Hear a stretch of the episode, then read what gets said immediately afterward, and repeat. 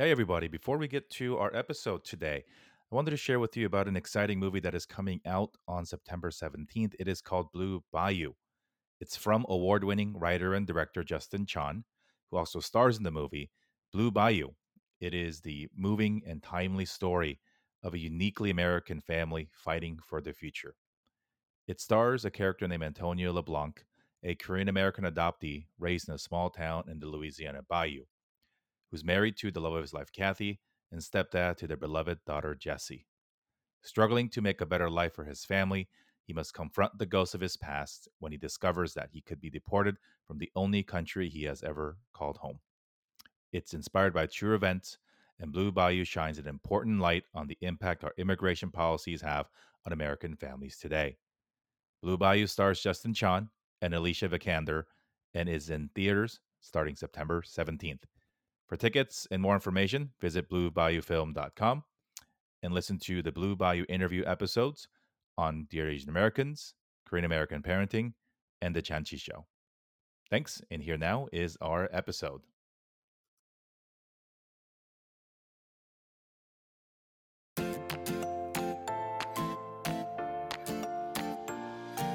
Welcome to the Korean American Parenting Podcast, where we share the idiosyncrasies, struggles, joys, and pains of being a Korean American parent, not just Korean or American, navigating the unique cross-cultural challenges of parenthood. I'm Jerry. And I'm Jang. Join us each week as we chat with fellow parents and parenting experts about topics like academics, health, both physical and mental, and culture. And of course, how current events such as COVID has impacted all our lives in numerous ways. Our hope is that through these conversations, we'll grow together as confident Korean American parents, raising confident Korean American children. Make sure you're subscribed to the podcast and follow us on Instagram at Korean American Parenting. And be sure to share this with a fellow parent if you find the show helpful. Thanks again for tuning in. And here now is this week's episode. Hey, everybody. Welcome back to Korean American Parenting. And we hope that you have been well in all senses of the word. It is now middle of August, and as we join you here, we're dealing with another spike, another fourth wave or third wave, or I've lost track of the coronavirus pandemic with the rise of the Delta variant. And so before anything, we just wish that you and your people are staying safe.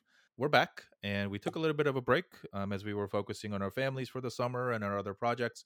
And we wanted to talk to you today about the Olympics. And I think right now, it's ended. Hope you got to watch some of it. Jeng and I wanted to come back today and to share with you our thoughts, both as Korean Americans, but also as parents of two Korean American or three Korean American children collectively, on sort of what that means for us, what it means in terms of representation, national pride, and all that stuff. So, Jeng, how have you been the last few weeks? Hi, Jerry. It's been busy. I thought the summers will be a little bit chiller. But both busy in work, family life, and also a lot of thoughts. I think both with COVID and Olympics and everything going on, it's been a bit of an interesting summer as it has been in the past year or so. Well, before we talk about the Olympics, let's talk about COVID and sort of from your perspective as a medical doctor on what you've seen and not just in your parts of the world, but in sort of conversations with your colleagues and other things. What are your thoughts, and what can we pay attention to or learn from? Well, I think it's great that the vaccination is happening. Obviously, you want more people to be vaccinated, and I think there was a lot of excitement and anxiety about the world opening, but now the Delta. It's quite scary. The good news is that when you're vaccinated, you might get it, but it would be much milder for the most part. I do think that there are a little bit more kids being infected, and I do worry about that as a parent. But in overall, I think my family has been much less strict. In terms of kind of going out, we've had some friends come over, but they were all vaccinated. So things like that, because we've been very strictly social distancing for the past year more, for sure. How does that impact your, on that note, right? Because we're all vaccinated, and if you haven't, I strongly encourage you to consider getting vaccinated. Our kids are not, because they're not old enough. Does that change the way that you are thinking about kids' school, travel plans, just socializing? Because I think, you know, many parents are confused. Yeah, you know, I'm confused too in some ways. I think it was in April or May when my husband and I came to a conclusion that really the mental health of our child was deteriorating. You know, she was 3.5 when COVID started, and we had taken her out of school for the year, and she did pretty well for the most part, like your kids did.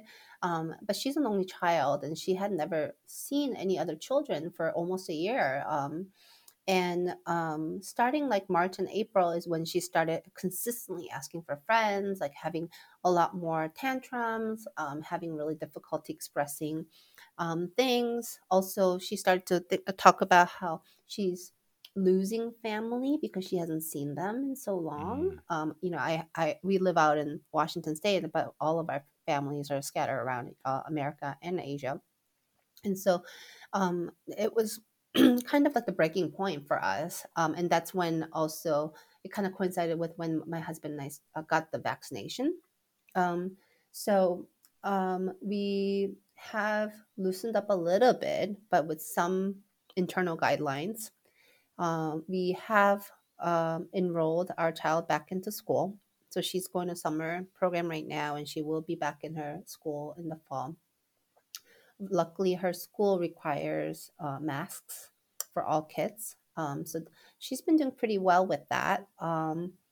And in terms of traveling, we are going to be traveling to go see our in-laws in California at the end of the summer, because you know, my daughter keeps asking for her grandparents, but we've decided that we did not want to fly until our child is vaccinated.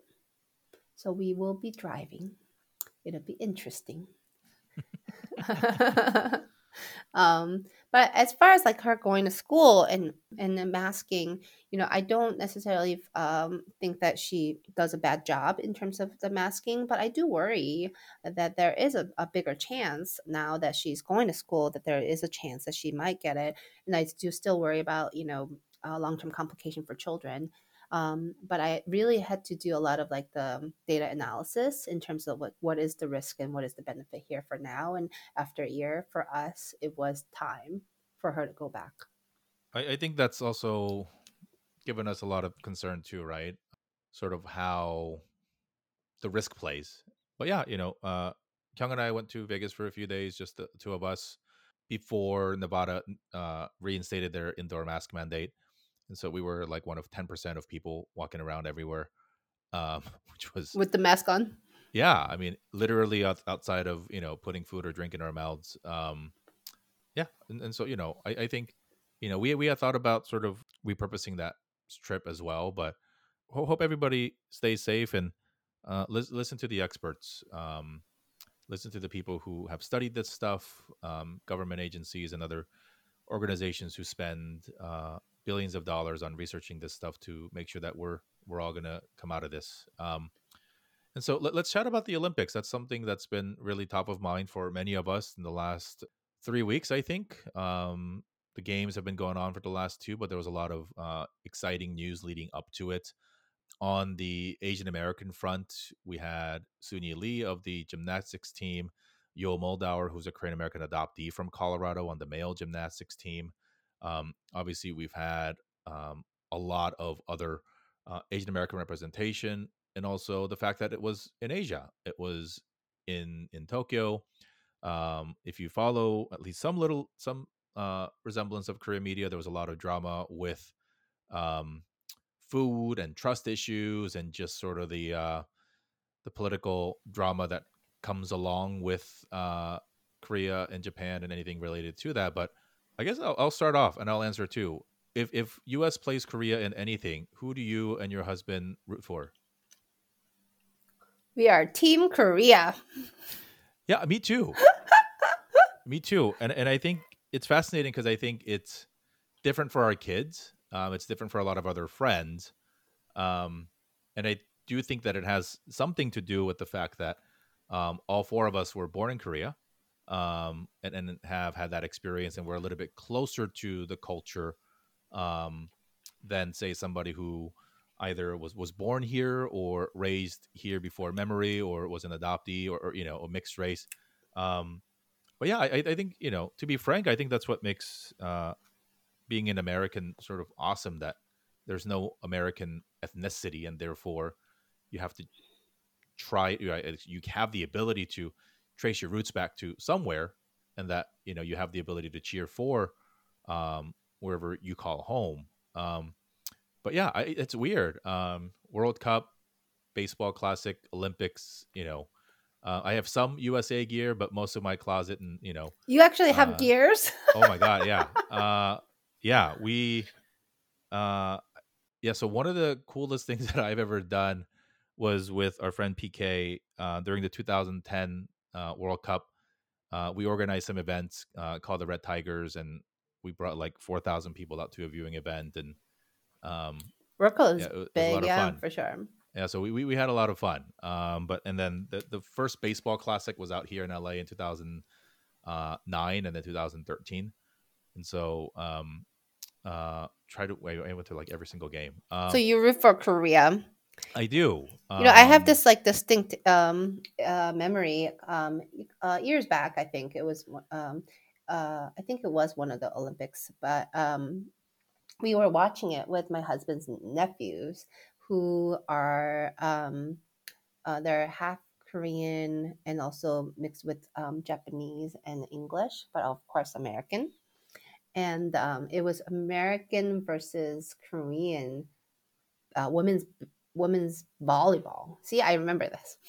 And all the adults in the family were rooting for Korea, and the two boys got really, really upset. They were like in their elementary school, and they were so upset why all the adults who are American are not rooting for America.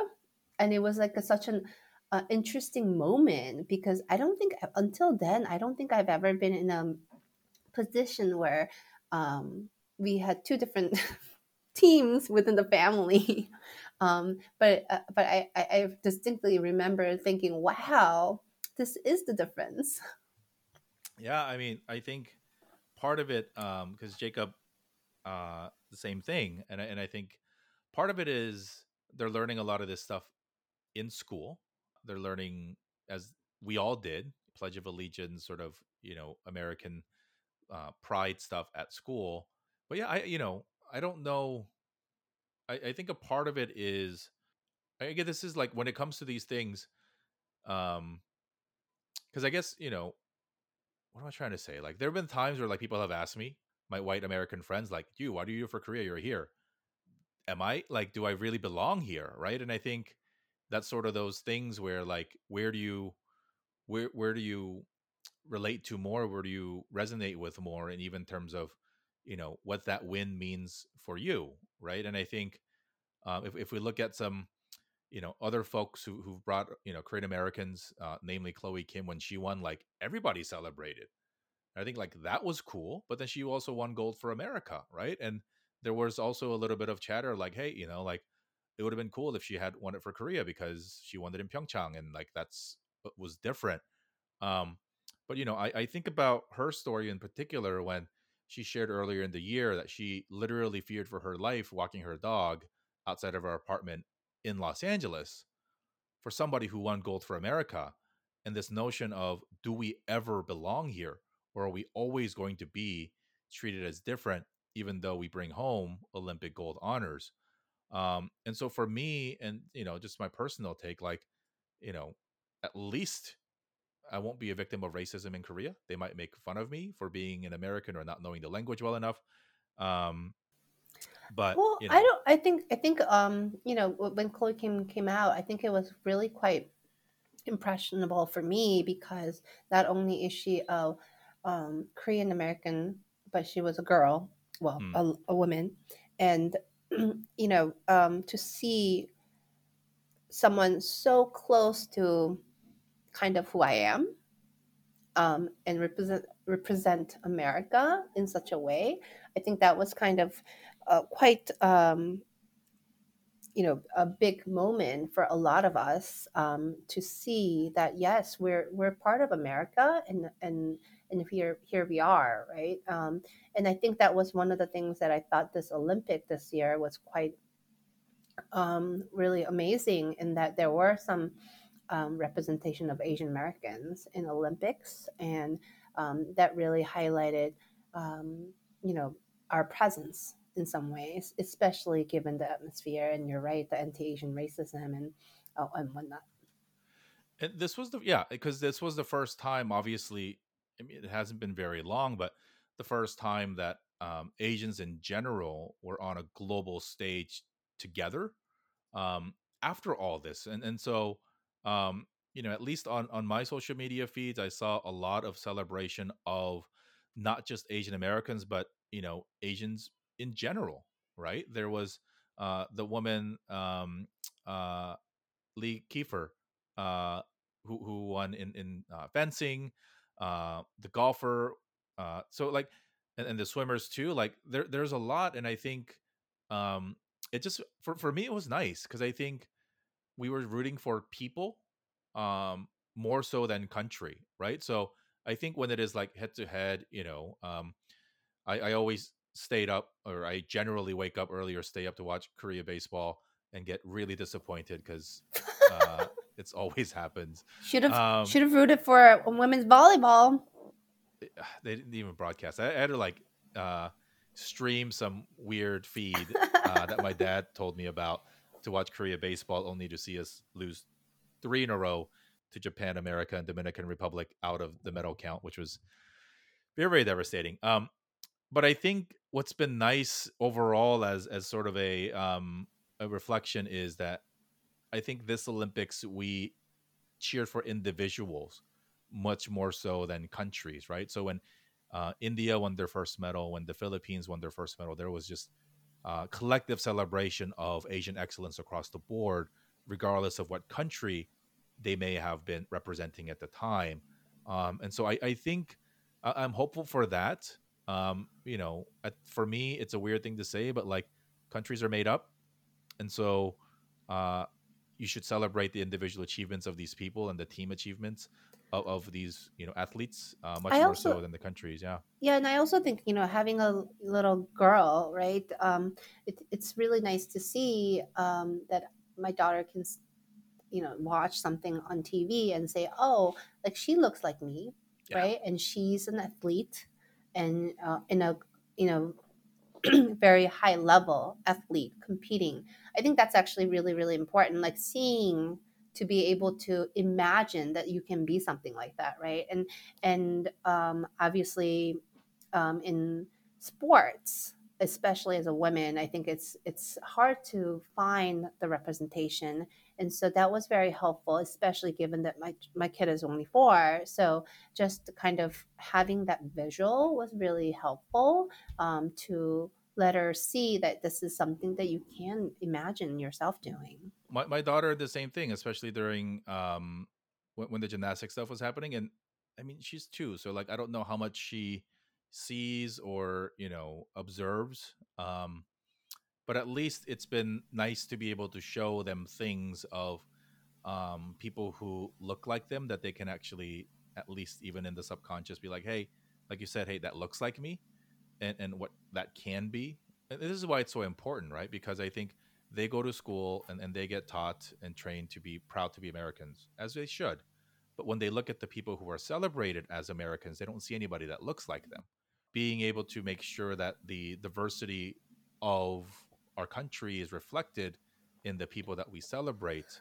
I'm looking at you, Mattel and Barbie team, for screwing it up. I was just going to say that. Like, if we get those things right, then how powerful is it that not only do our kids have the ability to see themselves, even sort of challenging the notion of what it means to be Asian American. You know, the most prominent Asian American, actually, this, you know, before Sunisa hit the headlines, was Naomi Osaka, who is Japanese and Haitian, right? And but like people consider her American, and then got pissed because she didn't want to, you know, didn't play for America. And it's like, well, like that challenges our very traditional, not traditional, there are very close-minded definition of what it means to be an Asian American.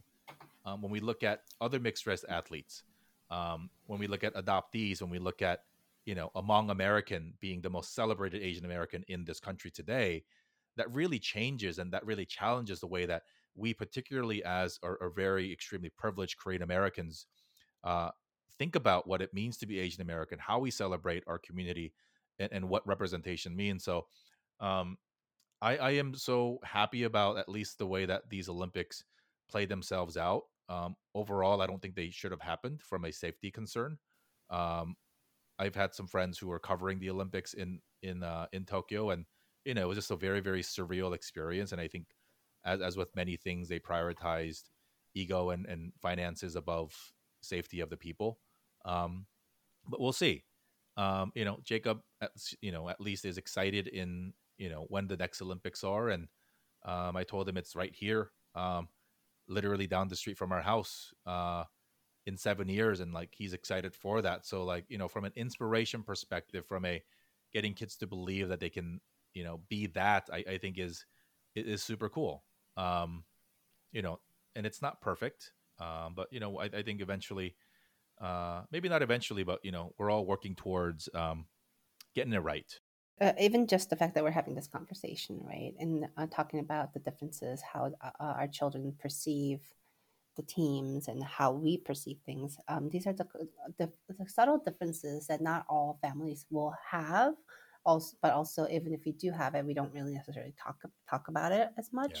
Yeah. And the fact that we can talk about it and notice it and discuss what we can do to foster our children in learning about diversity and their own identity formation. I think that's really quite a big advance. I do think that, you know, even just starting to talk about it is the right answer, because really there's no right answer how to raise our children, right?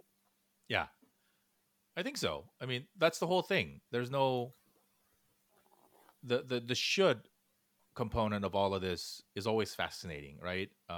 You were born in Korea, therefore you should cheer for Korea.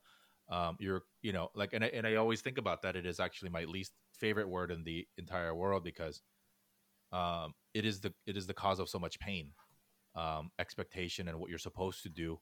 Like, let's be honest, a lot of us were and still are trained to not like Japanese people because of history. How that translates to us and the way that we see our friends, and particularly our kids' generation, is completely different. But I often think about the way that I was trained from an early age to view an entire country of people. You know, rightfully or wrongfully, I can't speak for our grandparents' generation of the pain that they went through.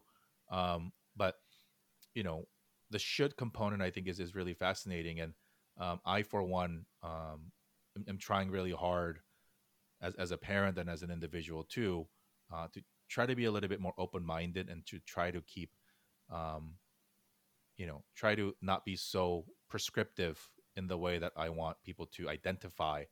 Because you can do both, right? Like, you know, you can equally be proud to be an American and still cheer for Korea, and not have to expect to get crap from either side. Well, I think of it as like, well, personally, I think of it as like, I don't put all my eggs in one basket in different, I you know, parts. I'm like a mosaic, right?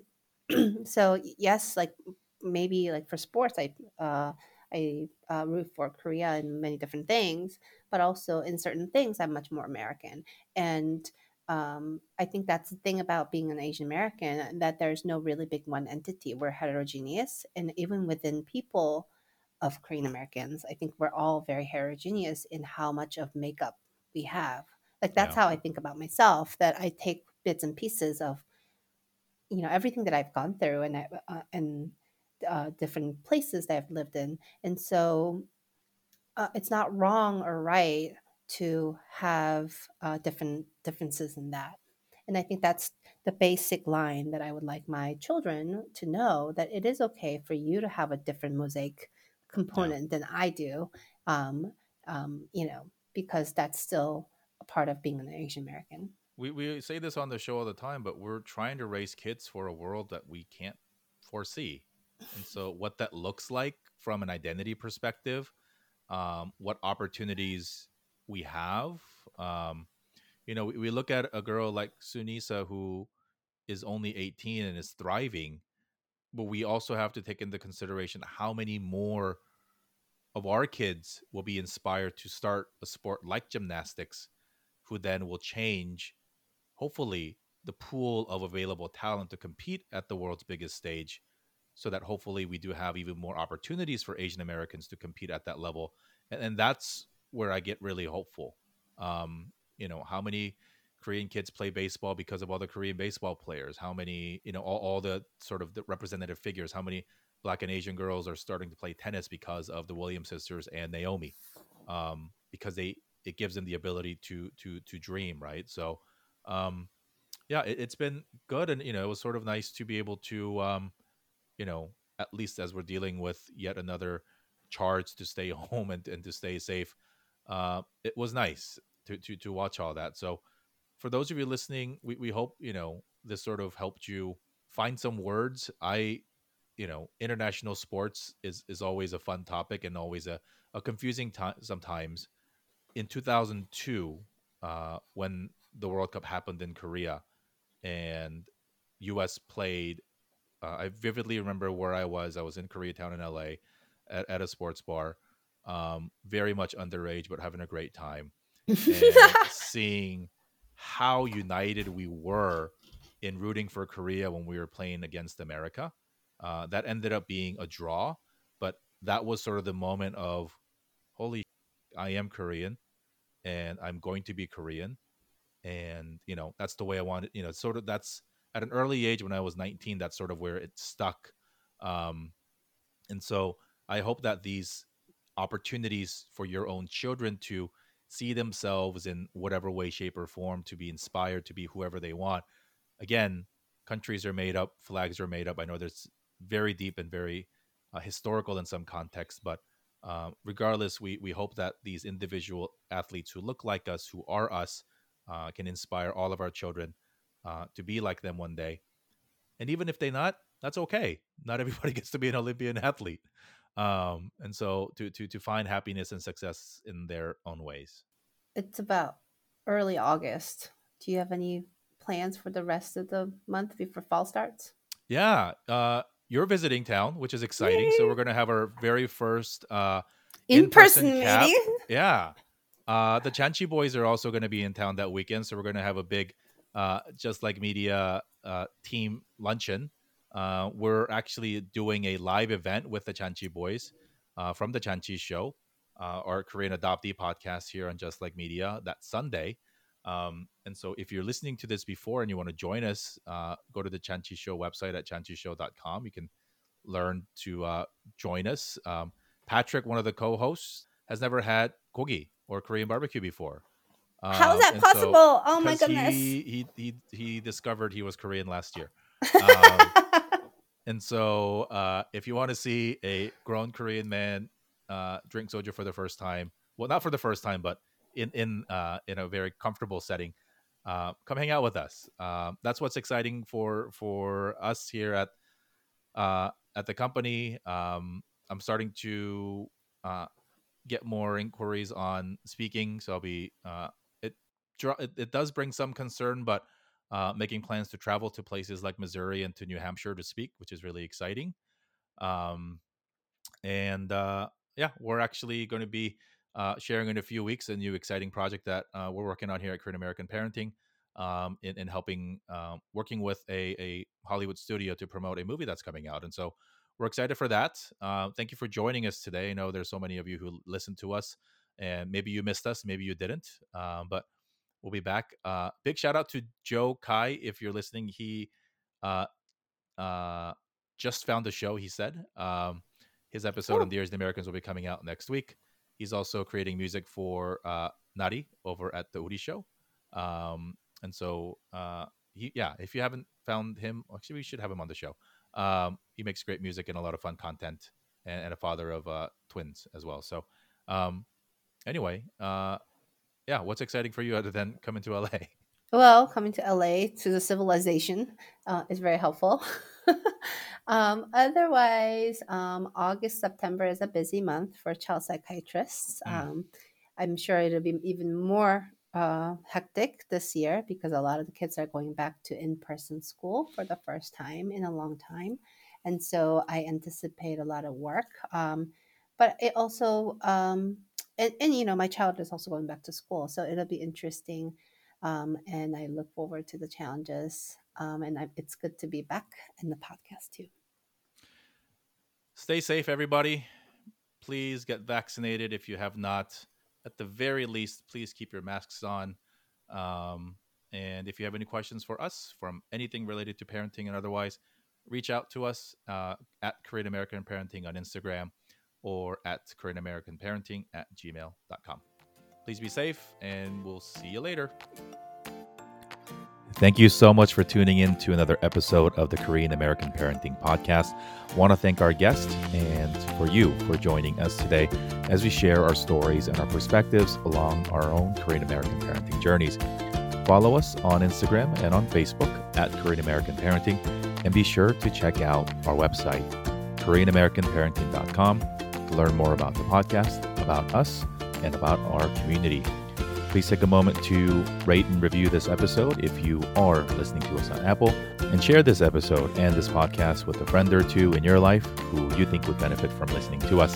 Thanks again so much for tuning in. We wish you all the health and happiness as we go along our parenting journeys together, and we'll see you next time on the Korean American Parenting Podcast.